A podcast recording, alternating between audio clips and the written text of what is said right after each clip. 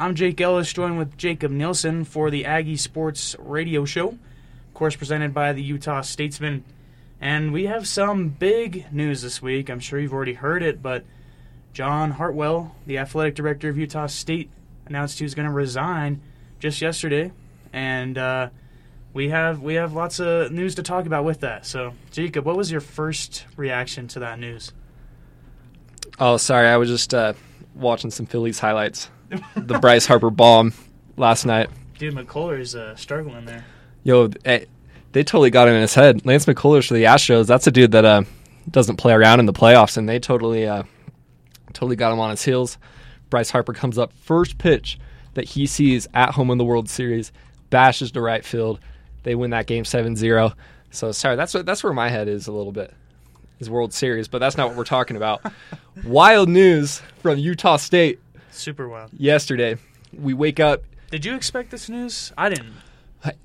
I I didn't. Do you know who did though? Hmm. USU fans. Okay. The the message board. Really? I was looking at it. The message board knew.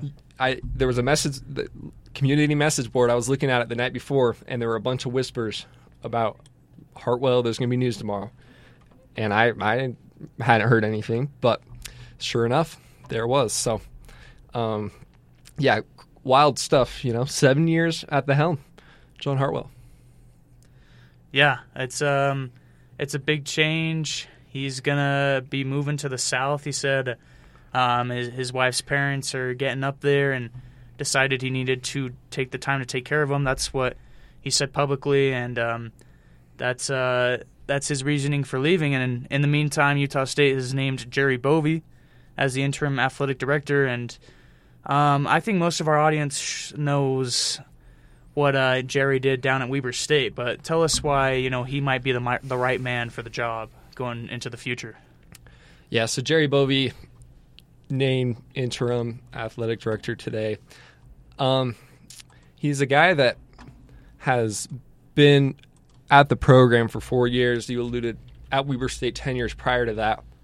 Here's the thing: is he's a Utah native. He's an Aggies alum, and he's somebody that just really understands Cache Valley, understands Utah State, um, and because you know most of John Hartwell was an outsider, obviously, and I mean he quickly under- learned the culture and the the values of this place and tried to work with that.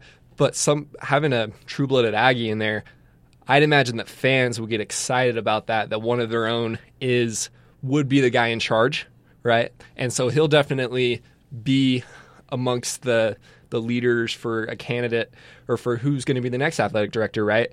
And I I would say something that Jerry Bovee has is I think he his likability is pretty good. I think that he's somebody who gets along well with donors and stuff. He's somebody who headed a lot of things at Weber State to really get their program going.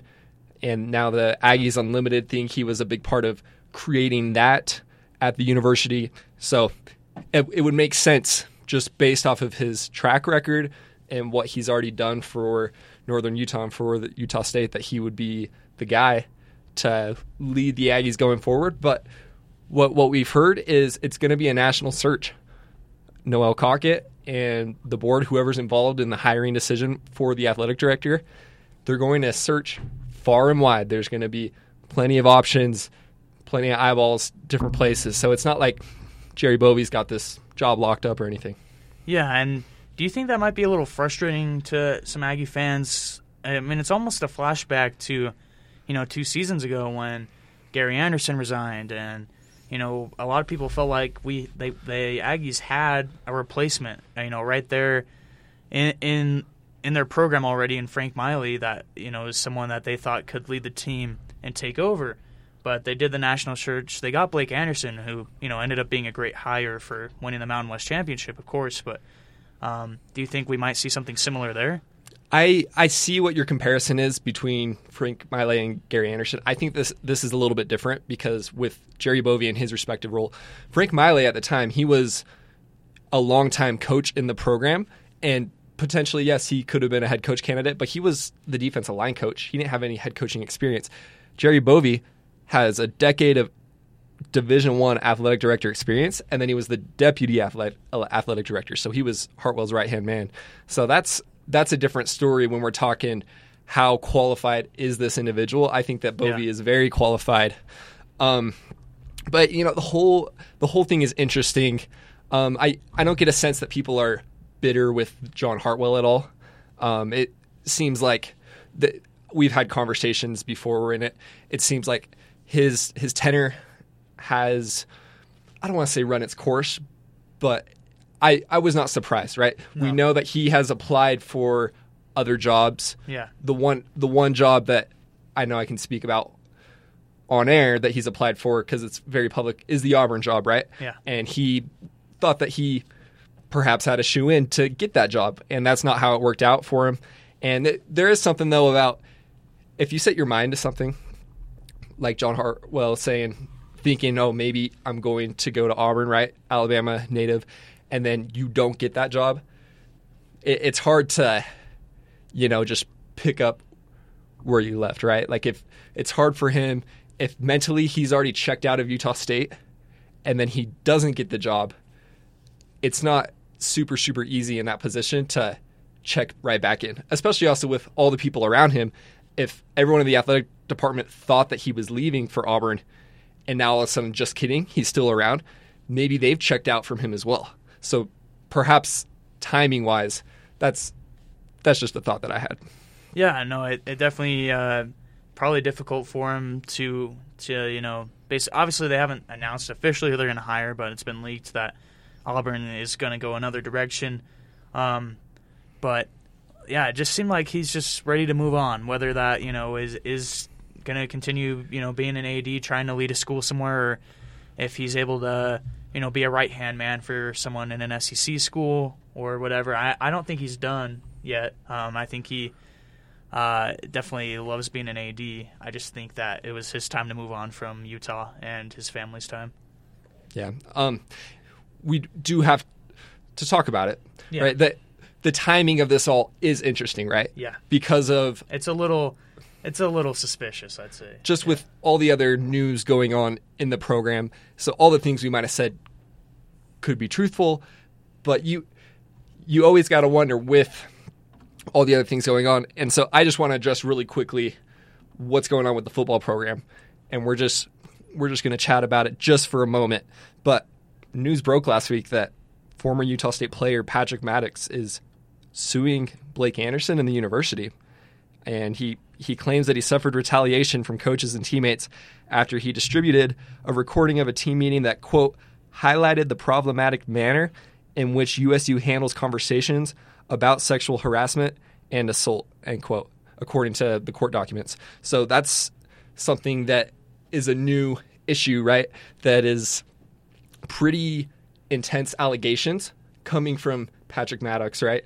And this is something that could shake up the football program in terms of distractions, in terms of the legal implications.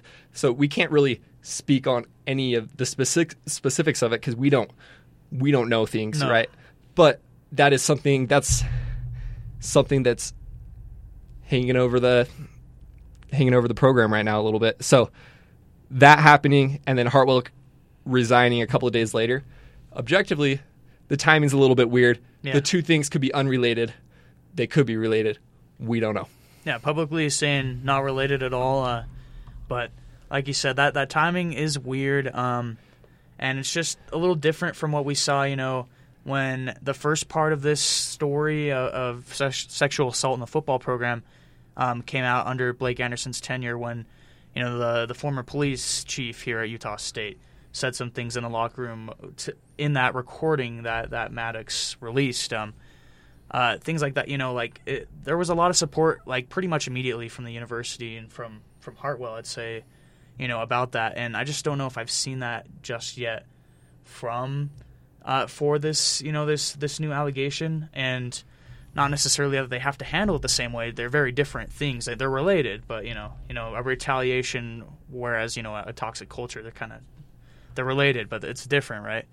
So we'll we'll just have to see what happens there. Obviously, you know they're not suspending Blake Anderson though or anything. He's continuing to do everything. He's going to be on the coaches show later tonight on Aggie Radio. So Yeah, and I mean he spoke in the the Monday press conference, right? And it's it's business as usual. And somebody asked him in that press conference. I don't think you have this clip pulled up, but somebody asked him in the press conference, "Hey, how big of a distraction is this? Is this one of the tougher things that you've had to deal with in your career? I guess um, the these allegations." And he said, "Yeah." He's like, "You know, I've been a head coach for a while." And this is just paraphrasing what he said, obviously, but he was like, I this is probably the toughest thing that I've had to deal with, right?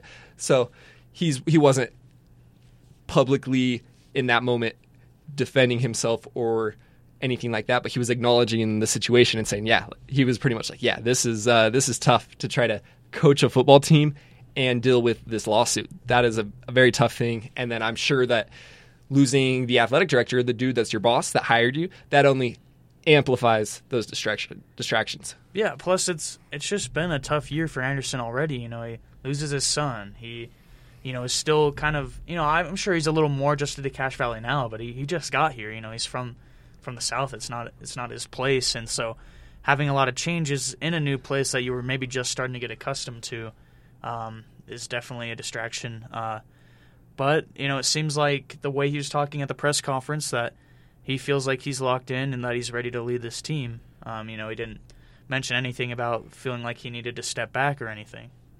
Yeah, it's it's been a whirlwind from the moment Blake Anderson stepped into Cache Valley, right? Because the team in that late 2020 they were boycotting the Colorado State game because they were upset with the hiring situation and how Frank Maile didn't get hired. There's been whirlwinds after whirlwinds around the football program since then, and I mean, it's it's interesting, and we, whether what your opinion is about Blake Anderson, it's something that he has, I think, handled with class, right? And I think it's something that um, the student athletes have done a good job of just doing just doing their part right and doing their thing. You know, I think that the just the just the mindset and the work ethic of football players especially guys that have been here a while that have been here since the Gary Anderson drama and through the hiring situation and with all this new stuff. Credit to the players for um, just you know going about their business and continuing to try to do their thing and fulfill their scholarship and all that. And I mean that's something we're going to see more of this week because amidst all this, guess guess what's happening on Saturday? Got a game. There's a there's a football game. New Mexico, the Lobos come to town. So and we'll we'll talk more about that game specifically. But yeah, just a lot going on off the field, which we don't love. We don't love talking about off the field stuff, you know, because we're sports junkies. We want to we want to talk about Bryce Harper and home runs. That's that's all I want to talk about, really. But this is stuff that matters, stuff that's, that's directly impacting the program, and yeah. it's got to be addressed. Yeah, no, for sure, and it's uh, it. You never want to see it as a you know a fan or someone that is you know affected by a team like this, where um, like you said, you just want to lock in. You want to vie for these guys to try and repeat as conference champions. Obviously, not looking too hot now, but now it's the focus is on bowl eligibility, and like I said, we'll talk about it more. But yeah, it's a it's a tough time to be an Aggie football fan for sure. Um, lots lots of question marks in the in the sky, and really, only answer is going to come on the gridiron on Saturday. So. Let's go ahead and uh, take our first clip from this press conference. I don't know if you heard this one. Um, I know that you uh, sometimes when they, they switch up the time of the press conference, you can't always get there um, due to other obligations. But uh, do you know which clip I'm referring to? I do not. Okay. All right. Let me pull it up. I'm right about there. Just bear with me one more second. Okay. Here it is. We went from watching the uh, soccer team finishing up with with penalty kicks. Uh, we were able to watch every bit of that, which was I think I was more nervous watching that than I am uh, coaching my own guys. Uh, loved our energy in the room, how excited our kids were for them.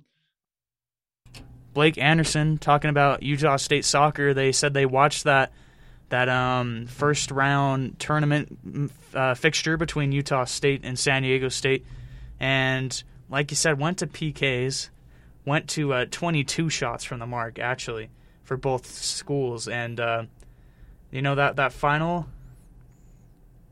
no 19 to 18 Aggies uh, fall to San Diego State in that first round fixture. Were you able to watch that game or see the highlights? Yeah, so uh, you know, I have a I have a confession to make.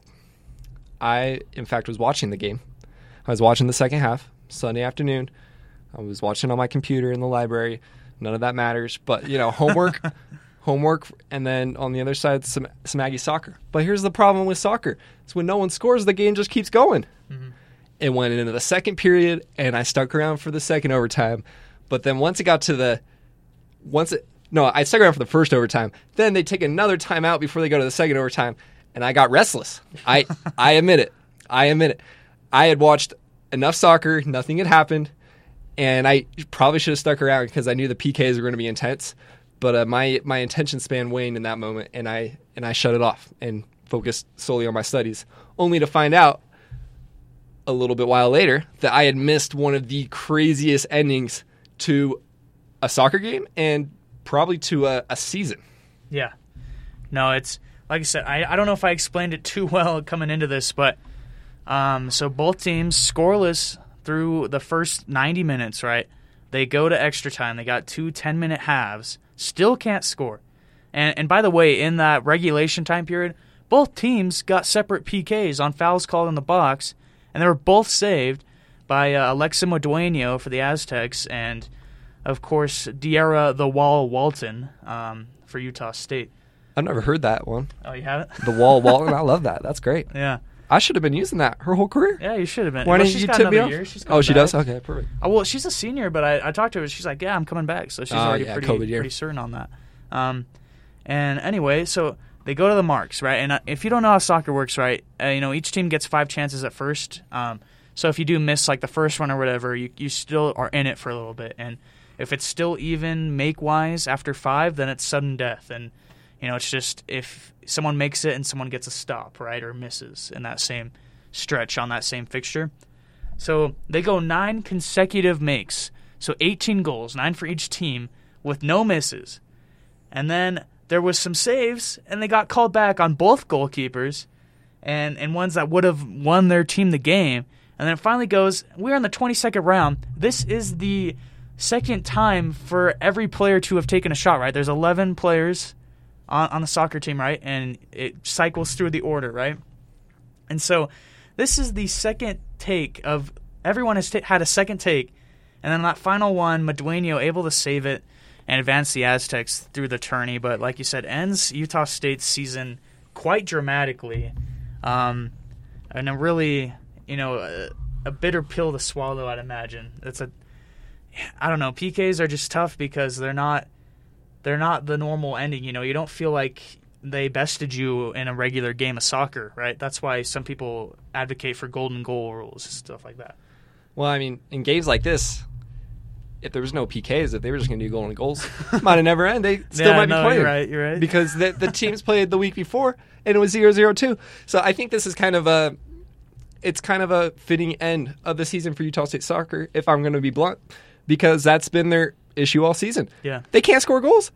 They can in stretches, but They tie a lot. they tie a lot. They did not lose one game this season by more than one goal. Yeah. Right? So they were in every single game that they played this season. They had the talent to compete in the conference. They did not have enough offensive firepower.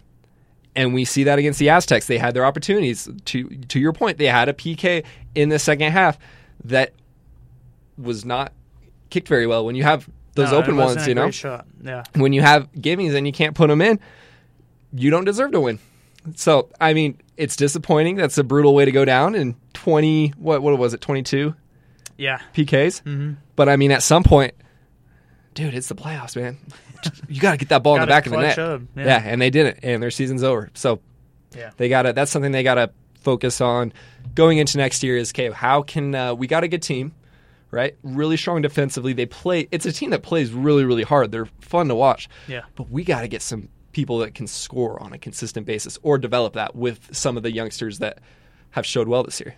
For sure. Uh, you know, Kaylee Chambers, freshman, played super well. Uh, Mackenzie Hunninghake, who's, you know, second on the depth chart, goalkeeper wise, looked super great, you know, when, when Diarra was dealing with injuries. So we'll kind of see what uh, USU will do in the future, but they, they have a lot of great players coming back. The main loss is going to be Sammy Murdoch and Sarah Taylor, some some great goal scorers, but um, you know, it's just next next woman up, right? So we'll see what they can do next season. Um, I think that one's going to sting though, so we'll see if it can motivate them for the next year. Kaylee Chambers, she was second team All Mountain West, was yeah, she not? she- yeah, as a freshman. was. Yeah, Yeah, that's showing out. That's big Mhm. time. It's big. So midfielder, um, super powerful for how small she is, and uh, kind of surprises uh, opponents with that. But uh, we're gonna take a break. We'll be right back. Uh, stick around. We got some great segments coming up. We have an update on Aggie volleyball, and then we're gonna name our first three priorities. If we were named the new AD, I know my phone's been you know lighting up. Noelle Cockett trying to schedule an interview with me uh, for that, but. Then we'll we'll talk about some hoops. Uh, obviously, Monday, the November seventh, back in the Spectrum. Both teams get their first official games on the record. So we'll be right back on Aggie Radio. Aggie fans, this broadcast is brought to you by Aggie Radio 92.3 KBLU and Everlight Solar. Everlight Solar serves communities throughout Utah and help local homeowners go solar. More information is available at everlightsolar.com. In 1979, Larry H. Miller opened his first dealership in Utah. Though for years he'd worked in other places, he chose to open here because he loved this state. He valued what Utah's people value integrity, hard work, and the desire to enrich the lives of others. And today, those values continue to drive us forward in business, in our communities, in life. The Larry H. Miller family of dealerships, driven by a love for Utah, driven by you. Programming on Aggie Radio is made possible in part by our members in the Utah Division of State History, looking to guide its future. To assist them in their goals, they have a short survey that all Utah residents can take. More details at history.utah.gov.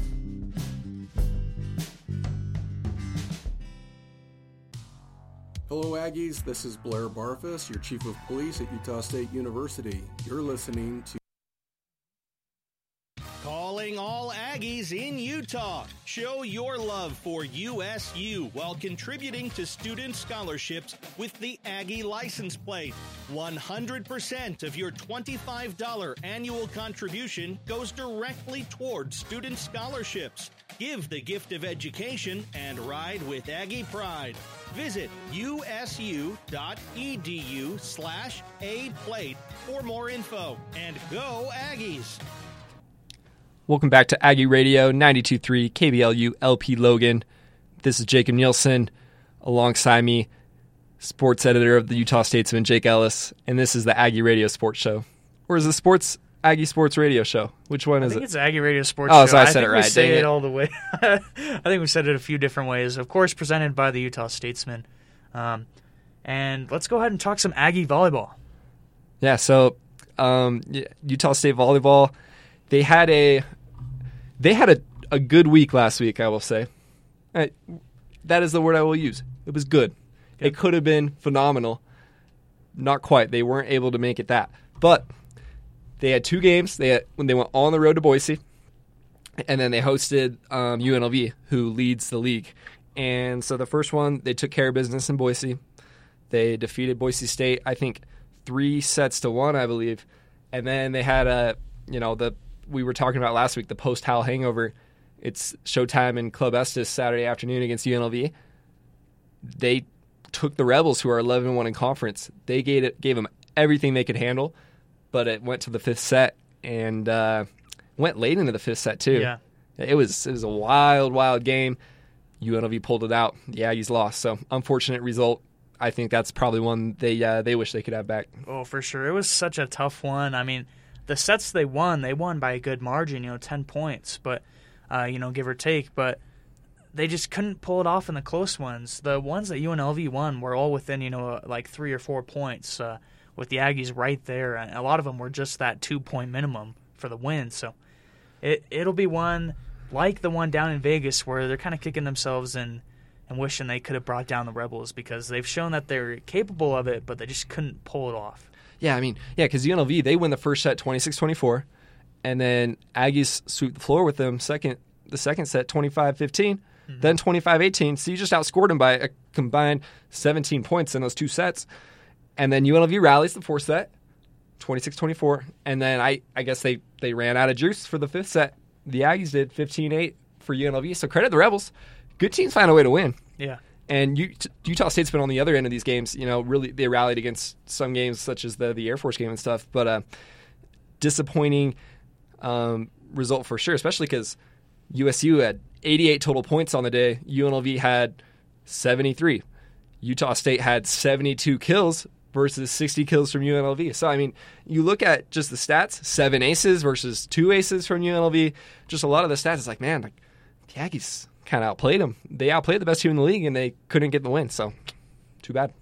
Yeah. It, it's going to be a tough one. Uh, why don't you go ahead and tell us uh, what, what they'll be facing this week? Yeah, so this week uh, they, they get a little uh, California sunshine. They, they picked a good week. I mean, it's not going to get any nicer up here No, going forward, uh, but it's wintertime. it's wintertime in Logan. It's the the calendar turned to November. It's cold outside. Yeah, I mean, at least we, we didn't have snow this morning, uh, which I, it seems like the the Wasatch Front got hit with some snow, but up here it's just rain. I don't know, bro. Have you seen the mountains up here, dog? Well, yeah, I'm talking about the streets, man. That's Oh, where okay. I hang Oh, out. okay. That's the where streets out. of uh, Logan.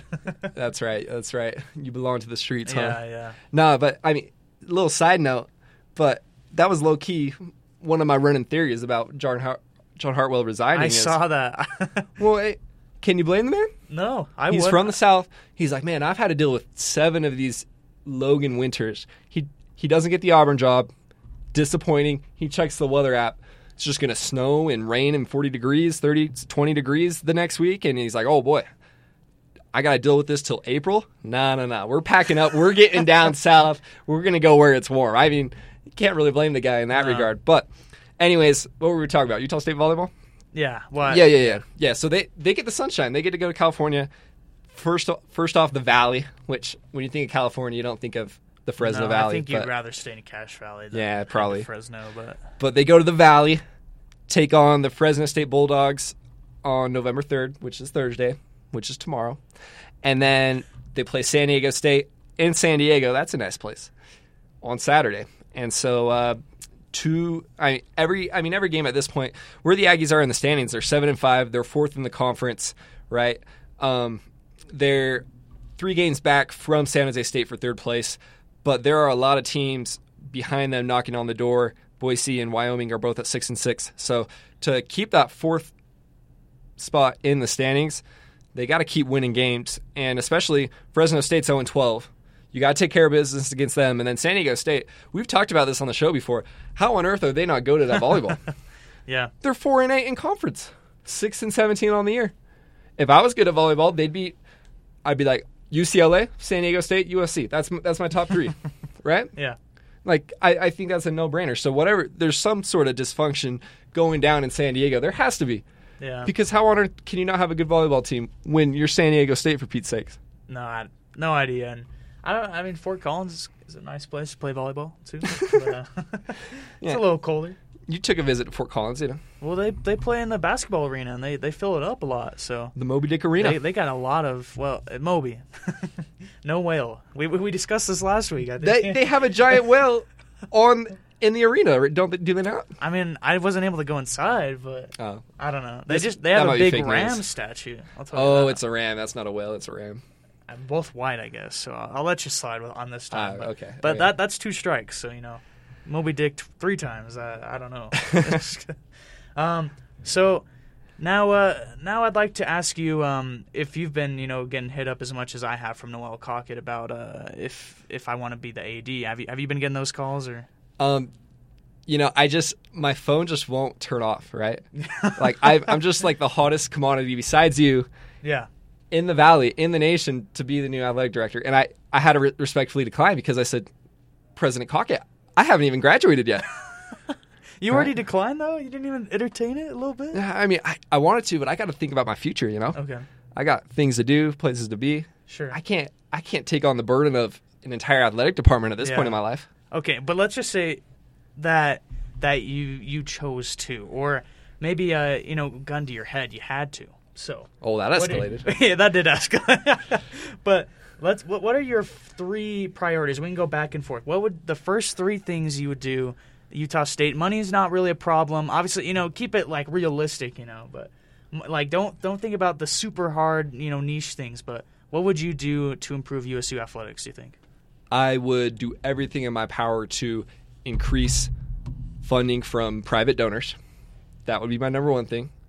Number two, I would do everything in my power to try to clean up the image of Utah State and Utah State athletics with regards to the the assault situations that have happened Yeah. because there have been numerous of them and the school has a little bit of a reputation. And the third thing I would do is I would oh man. I would just try to put winning teams on the fields and the courts. Okay. We'd be competitive, we'd be rich, and we'd stay out of the news for bad reasons. Good. All right. My I, mine are a little more pie in the sky because I, I like to be very like I know this isn't realistic, right? But like my first priority, right? Figuring out how to either remodel or build a new basketball arena. I love the Spectrum. Don't get me wrong. Whoa, so whoa, much, so whoa, much history whoa, there. Whoa, Right. whoa! But- what are what are you insinuating? you know what I'm insinuating, right? I'm a big guy, right? Like I like I and I love Utah State basketball, but I'm not gonna go into the spec like dude, those seats, they're not comfortable. Uh, the concession stand lines so long. It's it's kind of you know it's just it's time for a new generation of Aggie hoops in a new place, and um, that would be my priority one is, is securing where that that would be and and the funding for that. The Spectrum was never supposed to be comfortable. Do you think the Spectrum's comfortable for opposing teams that come in? Well, yeah. Why has it got to be uh, comfortable for the fans? because uh, how do you get the big bucks? You know, I want I want to see the Spectrum sold out every game, Ah, it's nah. And I'm just saying. So do I. That- like you do if that I by can winning. sit on my lazy boy at home on the recliner, put my feet up, and have a you know 200 times better experience in my house listening to Scotty G or whoever is on the call. I'm gonna do that, but you know if I can get a nice seat and, and get some good food and have a good time with my kids or something, I'm gonna. I'll I'll opt for that in-person experience because it's always better in person. But Counterpoint. not- Right now, on Monday, you can go. You can get a J Dog. You can sit down on a bougie, off-brand orange colored That is seat, not bougie, man. That is metal. and you can have you can have a good view of the court from anywhere in that arena. except the you The, know, the, the, leg room, the and, leg room uh, might be like you're flying on Spirit Airlines. I will admit that. sure. I will acknowledge that. But the the atmosphere, the tradition, it's to par with with Delta, with flying Delta out of Salt Lake. Sure. That that would be the comparison. The enjoyment level of going to a game at the Spectrum is like going to the Salt Lake Airport and not You- having to walk to the second that terminal. environment with a renovation or with a new new stadium. It's not going to change, you know, the the fanatics that support the Aggie basketball teams. You know, it's but it is what it what what it would do is give places for donors for big boosters to sit and have comfortable experiences with suites and things like that, and you know, give your your middle class family, uh, you know, a nice comfortable spot to enjoy a basketball game. you know, I think Because the student section, whatever, there shouldn't even be seats in the student section. Like, I don't care. Like, that's fine. you know, But I think as a generation we're getting too soft. are we, are we? Yeah. Okay. You know, the Spectrum was built in the 1960s, right? Uh-huh. And they pack that place all the time, and they still they, they're capable of packing it, not consistently, but it gets packed. Yeah. It can sell out or near sell out a couple times a season, right? This on on a nice February Saturday afternoon when a marquee opponent comes to town, it can fill up. Students still support, but in the 90s, when Utah State was making all these NIT runs and before Morrill got there, were there people clamoring for a brand new arena? Well, I was only 20 years old then, though. And, uh, like, Were people complaining about legroom then? They were just enjoying being somewhere warm in the winter with heat and watching a quality product on the court. And that's what the Spectrum Magic's all about. Now, You, don't don't need to change know. that. You don't need to I change that. disagree. I disagree. But right. that, that's priority right, one. all right, that's priority All right, one. what- what's Yeah. priority two? Um, I you've heard clamorings uh, of a you know a possible new new baseball stadium in Cache Valley, have you? in Um, the Pioneer League. yes, yes, Okay. there there is sort of some some development in the works to Sure. potentially Not confirmed. or maybe make that happen. But what I would do is immediately announce a USU commitment to join that project and play some USU baseball. So you would want to establish Division One baseball Yeah. at the university. Yeah, like like I said, money. I'm I'm not thinking about the money. Well, we'll figure it out. You know, I'll hire the best fundraiser. That's not that's not my priority here. What I'm talking about is is we'll build a brand new arena. we'll we'll add new division Yeah, one. I, I told you this was pie in the sky. I caveated this, but um, baseball's huge in Cache Valley. You know, there, there's there's great traveling teams. There, there's you know a big youth youth uh, push for it. The high school teams are really into into baseball, and so I you know there's the love for it here in Cache Valley, and we just we just need to get to that Division One level. So. Obviously, it's going to take you know adding some some women's programs to offset the scholarship and the What's, cost. what uh what programs are we adding? Uh, Women's women's programs? golf is an easy one. And I'm thinking women's bowling. People don't hear about this all the time, but it's a D1 sport. sanctioned by the Mm-hmm. NCAA. It sure is. Yo, they could create a little juggernaut down at Cache Valley Fun Center. Dang right. Except actually, I think that you know, I, with my AD sway, I would say let's let's add the bowling alley back to the TSC. Oh yes. play there. but- Okay, now now you're talking. Let's tear out the taco time. yeah, Tear out whatever else. Who knows what else is in that food court? but the subway. Okay, sure. Well, people like the subway though. All right, keep the subway. Okay, Build around the subway. Bill. Yeah, just like in the middle of the lanes. Is that what? Yeah, Okay. but yeah, that, I don't know if people listening right now realize there used to be a bowling alley Yeah. on the bottom floor There of used the to be a smoking lounge in the TSC if you knew that too. But Frill frill. yeah, for real. Oh man, So uh, maybe we we ought to go back in time. yeah, TSC. maybe so. Yeah, back then they weren't complaining about the spectrum. No. Um, okay, so I what about what about this? What if they added women's rowing? Where would they row? They would row at the the Benson Marina. Okay. Yeah, or you could switch Women's it up. rowing. You could row down at the Hyrum Hyrum Dam Reservoir thing. I Porcupine. wonder, uh, is there any rowing crew besides like Stanford, west of the Mississippi? Um, that that that was a very disrespectful thing to say to the most successful rowing program in Division One history. Really? Who? The University of Washington Huskies. Okay. Have you- Well, have, you not They're on the Puget Have you Sound. not read That's Boys good- in the Boat? I haven't. So, I when I first got to the university back pre Del Taco, before the Del Taco was built in Logan, my first year here for freshman connections, we had to read a book called Boys in the Boat. It is my favorite book of all time. And the Boys in the Boat is about a rowing team from the University of Washington in the 1930s that not only do they rally to take down all the to Cal and Stanford were their main rivals. Not only do they beat them, they go and they take down the Ivy League schools out east. And then they qualify, they represent USA in the Olympics. And they go to Germany and they take down Nazi Germany and they take down some and they they win gold in the Olympics. Wow. Just uh my boy Joe and the gang from Washington rowing. So Respect. respect. I've been to the University of Washington. There's a whole museum about it. You should go. It's excellent. All right. So I think that some of that culture needs to be sprinkled in the Utah State via a women's rowing team. I'll keep it under consideration. Women's Okay, rowing. okay. All right. Do you want to hear priority three? My last one. Yeah, sure. Gotta spruce up some of these Aggie jerseys. Like, I, I know you don't like pewter, right? But here's the thing. Here's the thing. Pewter. Pewter is the best color, man. I'm just it is the best color that we wear. The unis look so clean.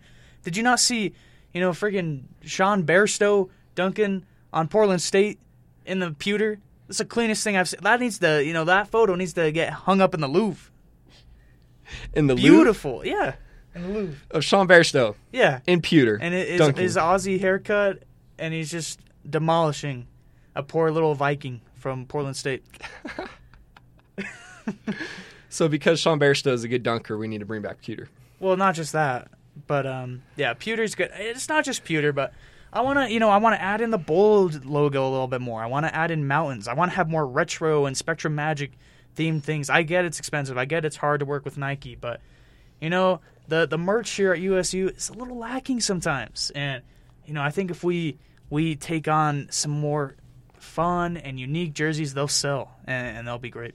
Somebody hasn't been to the, the Macey's in Providence that sells USA U gear and it shows. I haven't been to the the Macey's in Providence. Uh, you know the br- the brand Aggie gear they got there, Mm. all cotton stuff. It's fantastic. All right, I'll, I'll have to check it out. But Um, to your point though, Mhm. how cool would a Spectrum Magic themed uniform be for men's basketball and women's be basketball? Because the the gymnastics They had have one it. last year, So and it is amazing. Yeah. yeah. They gotta they gotta get that little element in there. Mm-hmm. I want and I want throwbacks with the asymmetric U and the state in it. I know not everybody loves that, but it's classic, man. Come Classic. on. And then Just makes you think of Chucky Keaton and Sure. Mm-hmm. Jaycee Carroll. and then Even know, though Chucky Keaton was mostly played during the modern. Yeah, it, he was there at the turnover, right? So, Yeah. And then, you know, even just, I, I know I don't love the huge like cartoony bowl. That's not my favorite, but you know, even we could throw back some of those. So, I just, you know, we have some great old logos. You know, the the outline of Utah with the dot and Logan. That's a great one too. That's a good one. so, one. you know, just using some of our retro stuff, getting some more themes, and, and not just in you know in, in men's basketball and and football and whatever. Uh, you know, throughout all the programs, like uh, that'd be great. And you know, they they do it a little bit. They got some you know pink ones for like breast cancer awareness. They got some patriotic ones. Awesome. Let's do more of it. Like uh, they look great, and players get excited. Um, we're gonna steer clear of black though, obvious reasons there. So So I like the black uniforms. no, but I just- they're jinxed, man. What are you talking about? I, I mean, yeah, sure. There have been unfortunate sure. results you- on the field and court wearing black uniforms, but objectively, they're really cool looking. They do look nice. So I'll tell you that. That Utah State St. Mary's game last year with the with the blackout, Do not even be talking about that. That with, game with was- any fondness. that game was disappointing because um, the refs made some interesting calls at the end, and it did not fall the Aggies' way. But if they did not look fire in those uniforms, Okay. Yeah, they did. They did. I, I like the black. Okay. And I I'm superstitious about some things. You know. Um if I'm wearing the wrong Texas Rangers jersey when they're playing the Astros, it's not going to go my way. yeah. Actually, it doesn't matter. They always lose to the Astros anyways. but I don't think that uniforms and performance correlate as much as we think they do. Fair enough. So, keep the black. All right. Okay. Well, those are my three priorities. Heard your three priorities. They're a little more realistic. I'll, I'll give you that. But I think mine are a little more fun. Add some flash to the USU program. So Yeah. Well, you know, I know, I know uh, Jerry's listening. I know Noelle's listening. So those are kind of my ideas. Um, like, like, like Jacob, I might need to just withdraw my application right now. I just can't. Well, I haven't even applied. You know, they've just been reaching out, but I, you know, like I said, I, I need to graduate first. You know, at least even consider it. So, you know, do your national search, find the best candidate. But yeah, we'll be right back after a quick break. We're gonna talk hoops. They get their first official game on Monday. Talk some USU women's and men's basketball, and then we'll preview New Mexico pretty briefly. Stick around here on Aggie Radio.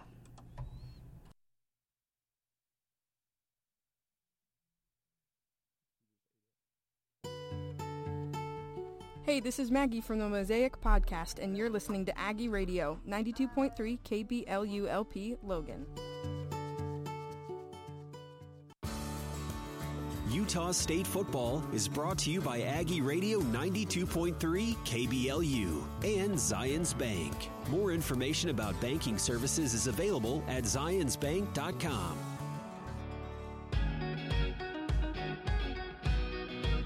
Holiday Inn Express and Suites underwrites this program on 92.3. Located on Main Street in North Logan, just minutes away from Utah State University. Holiday Inn Express and Suites, 435 752 3444 or hiexpress.com.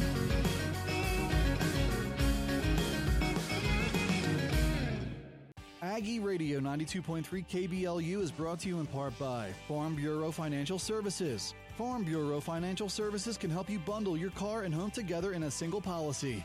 More information is available at fbfs.com. Jake Ellis, Jacob Nielsen.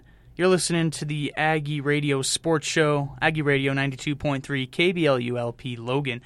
It's presented by the Utah Statesman, of course, and I had some time to talk with RJ Eytle-Rock uh, last week. I asked him if he didn't play basketball, what USU sport he would play. So here's what he said. a men's soccer team, so I would have to say football, American football, yeah. What position? Quarterback. I just want to throw dimes. That's it. I'm not trying to get hit, so they better protect me. So you know we have Cooper Legas coming back, but what do you think of RJ? You think he, he could be a an Aggie quarterback? That was a plot twist. he said football, Yeah. and I thought he was just saying that the dude's from Britain, hmm. he's from London. Thought he was just talking about soccer, and then he said, "No, American football. I want to be a quarterback." I think he'd do terrible. I, Well, look at it's- that smile, though. You know, Nah, he, nah, nah, nah, nah, nah. That's a little harsh on RJ. I don't know why I said that. I don't know why I said that. I'm sorry, RJ. I I'd give you I'd give you a chance at quarterback. Um, I he just he said he didn't want to get hit though, yeah, I know. and just the nature of of football. You know, you gotta even if you're the quarterback, you gotta embrace contact, right? You want to avoid contact. You want your line to protect you, but if you're afraid to get hit, then you're going in ready to fail. So that that was my initial takeaway was a little bit maybe too critical of RJ there, but I don't know if it if he doesn't want to get hit, maybe American football wouldn't be his sport. Well, you know what is his sport though? Basketball. So he gets his first game of the season, November seventh, Monday night, in the Spectrum against Utah Valley. And what, what are you thinking about that game? So I think this game is uh, a little bit underrated. I think that Utah Valley has a good team. You know, they got um, a decent transfer in from Kansas City or something. From I, I just know they lost a guy to Kentucky, but they bring in some quality, and it's a program that's always competitive, right? Especially with in-state games. Yeah. And similar to Utah State, Utah Valley has a little bit of chip on their shoulder. They don't have the the fan base and the football team and the ice cream that Utah State does, but you know they've had a decent basketball team in the past couple of years. Utah State doesn't play them every year; they've played them before, and they've never lost to Utah Valley. But it's this is the one. Well, they play. There's two in-state games this year for Utah State: the Yeah. Weber State game and the Utah Valley game. Right? Both of them Well, are at home. Utah Tech too, right? Oh, they Or play Utah Tech as well? That might be women's. Hold on, give me a second. But you don't. No, they they do play Utah Okay, Tech. okay. So they play they play some of the smaller schools. And Westminster. So okay, four. oh wow, four. okay. I was completely off base. But they, they don't play Brigham Young and they don't play the University of Utah. Yeah. And so Utah Valley is a team that can compete and playing their best basketball. If the Aggies aren't ready to go, they could uh they could get upset. They, I mean, we saw it last year Yeah. against UC Davis. UC Mhm. Davis came in.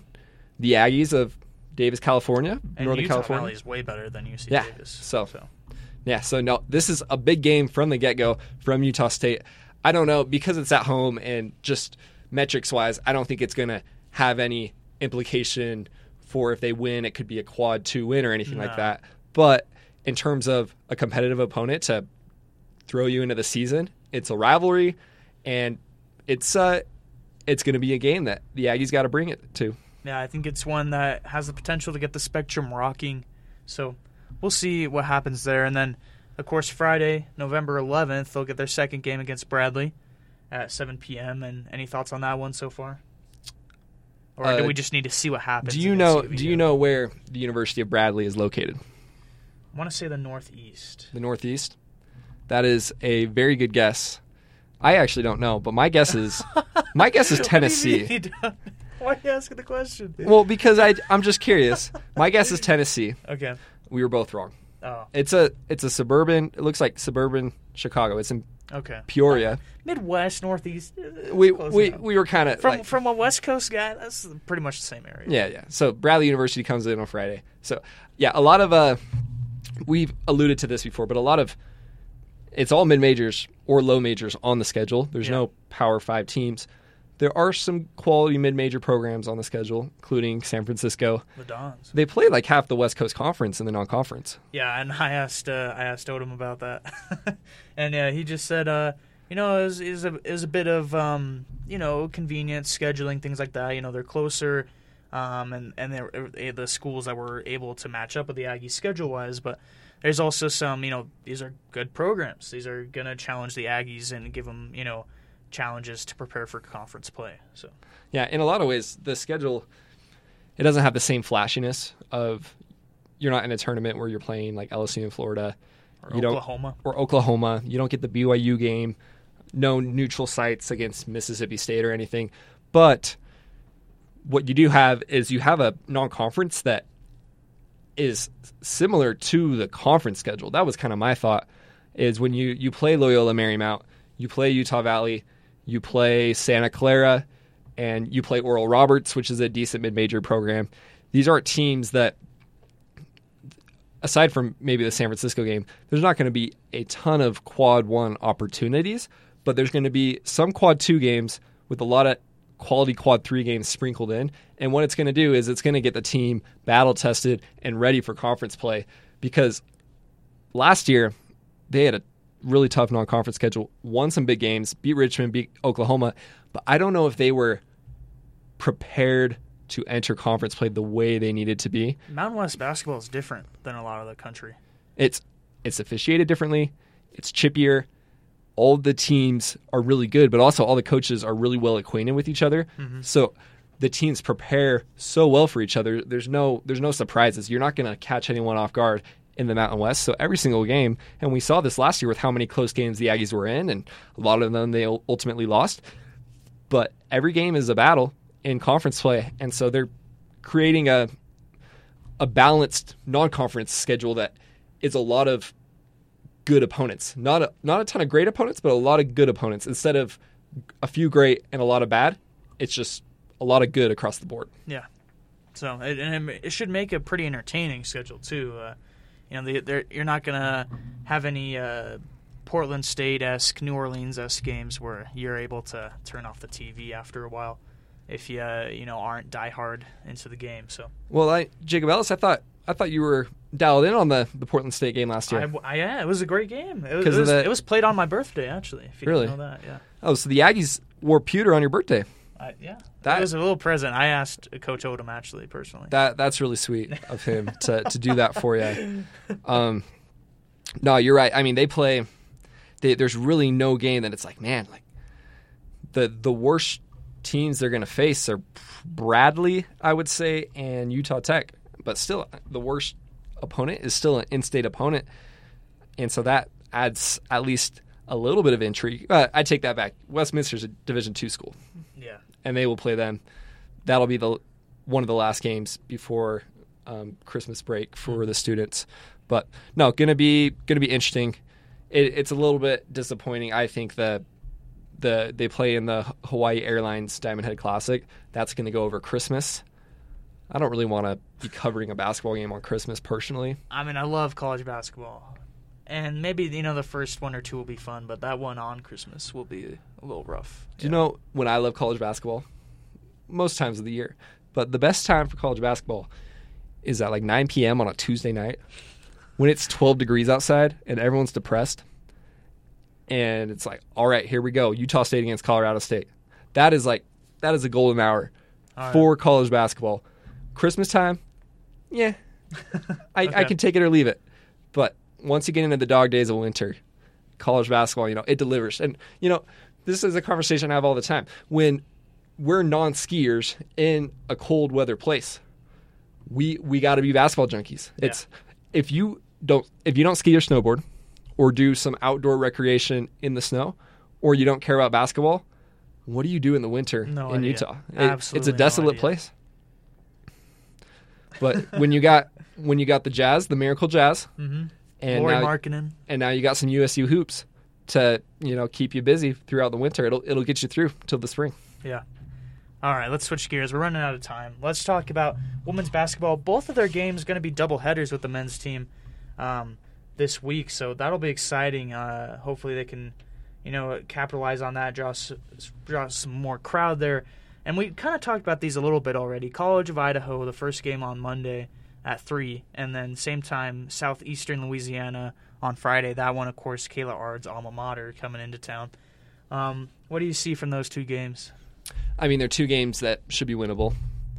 And this is a team that has such an such roster turnover that it's good that they are settling into the schedule. The exhibition against Fort Lewis, that was a great opportunity, and you know they really get they'll be challenged by they could be challenged by any of these teams. Southeast Louisiana challenged them last year, but to have some games against College of Idaho is not a Division One team, right? So to start out with that one, and then with the Southeastern Louisiana at home, I it's a good thing. It's a good thing to start slow. I'd be more concerned with them starting against a marquee in-state opponent Yeah. like the men's team's doing. Yeah. No, for sure. And um, you know they they looked super good. Obviously, Fort College, you know, they're uh, Fort Lewis. I believe they're an NAIA school, but um, you know they they looked good, uh, and there was some some great numbers, some great stats put up. So. I'm hoping that's a confidence game, and then, like you said, they'll kind of continue to build that. One note from from the game against Fort Lewis College. I don't have the stats in front of me. Mm-hmm. I know that they did not shoot very well from beyond the three point line. Let's pull it up. Um, so that's that's something that I mean, first game of the season. Not, I mean, it doesn't even count. Like you know, not going to be your greatest shooting day, but against a a junior college or Division two program, whatever Fort Lewis is, you'd want to be able to make your open jumpers, and they they didn't totally do that to the rate that we were hoping they would, because this is a team that we think is going to be a decent shooting team. That's a goal of theirs, at least. 23% from beyond the arc.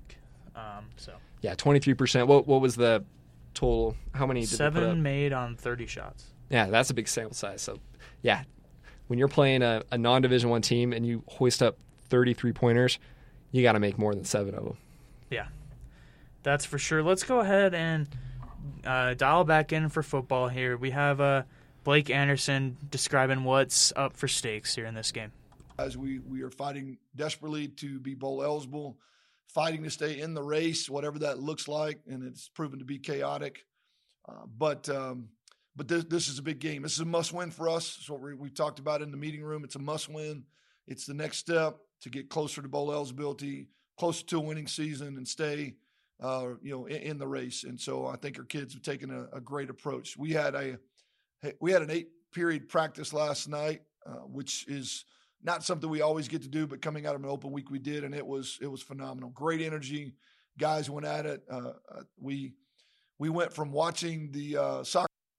And you heard the rest of that quote already. They they watched the the end of the soccer game, but um, like you said, this this the stakes are there. This is for bowl eligibility. You got to win three of your final four, and you know maybe you get some help. Uh, it's going to be tough uh, to get Wyoming to lose twice based on the schedule they have coming up. But uh, either way, it, uh, it it's an important game to to get that to that bowl. So, what do you what do you see coming into New Mexico? Jay, can I can I speak bluntly? Sure. I'm not really that excited for this game Okay. because New Mexico's a terrible football team. You don't love watching the triple option? Yeah, that that that was crazy to me. I didn't realize that. That I haven't watched a lot of New Mexico this year, obviously, but they try to run the triple option like Air Force. Do not do it nearly as effectively as Air Force does, um, and they've really really struggled this year. You know, there's some not great teams in the league, Colorado State and Nevada, but then you got a New Mexico team that hasn't really been competitive in any game this year against an FBS opponent. And I mean, with the Aggies, you never know. Maybe that could be different. Um, but they just got hammered last week, forty-one to nine by Fresno State. They lost to New Mexico State by double digits. I mean, it's this is a team that I don't think is very good at football. And you could argue that maybe Utah State isn't having the best season either, but New Mexico's just on another playing field. So it's an important game in terms of Utah State climbing its way back to 500 and trying to reach a bowl game. But in terms of, oh man, this is going to be a battle on Saturday, I don't really buy into that. But maybe I'm over, maybe I'm overvaluing Utah State still. Um, I no, I and I don't think it's a like you said. I don't think it's going to be a, a hard match because uh, you know on paper it is a Utah State. It should be a Utah State easy win, but I think it, this is where they're going to show if, if they're if they're still buying in for the rest of the season if they haven't given up. You know, so this is where that gets established. That's what I'm looking forward to from this game to to see uh, what the Aggies can do. They have a lot of people coming back from injury. Supposedly, pretty much everyone should be back except um, haven't heard updates on Ajani Carter, and he was going to be a multiple week I believe thing. Ajani Carter is out for the season. Okay, that's what I was going to assume, but we hadn't heard that officially. Um, and then MJ Tafisi on Monday said was day to day. We'll see what happens there, but Byron Vaughn should be back. Um, and you know Cooper Legas, of course, is going to be starting in this one. So Yeah. No, and Jake, to your point, that or excellent point. You're saying this is, this game is more about Utah State than it is about New Mexico. Yeah. Um, and with everything that's happened, you lose to Wyoming, and that all but eliminates you. I, I know there's a sliver of a chance, but it all but eliminates your chances of winning the Mountain Division. And then the lawsuit and then the AD resigns, right? So you have a flurry of those three things along with all the injuries. Would the could could the team just give up and be like, ah, They just not our year? They they really could. I don't think they will, but I we're don't think they will But either. we're going to see on Saturday what fight this team does have. I believe that they do have fight, but we're going to see if that's true or not. They're going to put it to the test, and yeah, it'll be great for the offense to have Cooper Legas back. He practiced yesterday. Um, he'll it's he, it's a different team. It's a different offense when Legas's in. You know, he just is so mobile, a good enough passer, just makes good decisions, and really just keeps the defense on the hill. So I, I'm excited to see him back and see if he can pick up where he left off prior to his concussion. Awesome, super exciting. Um, like like we said, uh, all the games we've been talking about in this this final segment, the football game on Saturday, and then the basketball games on Monday and next Friday, all going to be on Aggie Radio. So make sure you tune in there. S- women's basketball, uh, Aggie Radio is the exclu- exclusive home of women's basketball. So tune in. Don't even change your dial. No, Just, you, you keep just it here. it on. Yeah, Just keep it here. for sure. Uh, any any final thoughts, Jacob? No, I, I- I think that uh, that about does it. All right. Does it? well, thanks everyone for tuning in. This has been the Aggie Radio Sports Show, 92.3 KBLU LP Logan, of course, presented by the Utah Statesman. I'm Jake Ellis for Jacob Nielsen. Signing off. Have a great night, and you know, look forward to hoop season coming up right here soon. Aggie Radio is brought to you by USU Student Media. Student Media is an organization in the Student Involvement and Leadership Center that allows students to hone their skills in the professional world. Positions like sales, writers, photographers, and many more are available. Go to usustudentmedia.usu.edu to learn how you can get involved. Once again, that's usustudentmedia.usu.edu.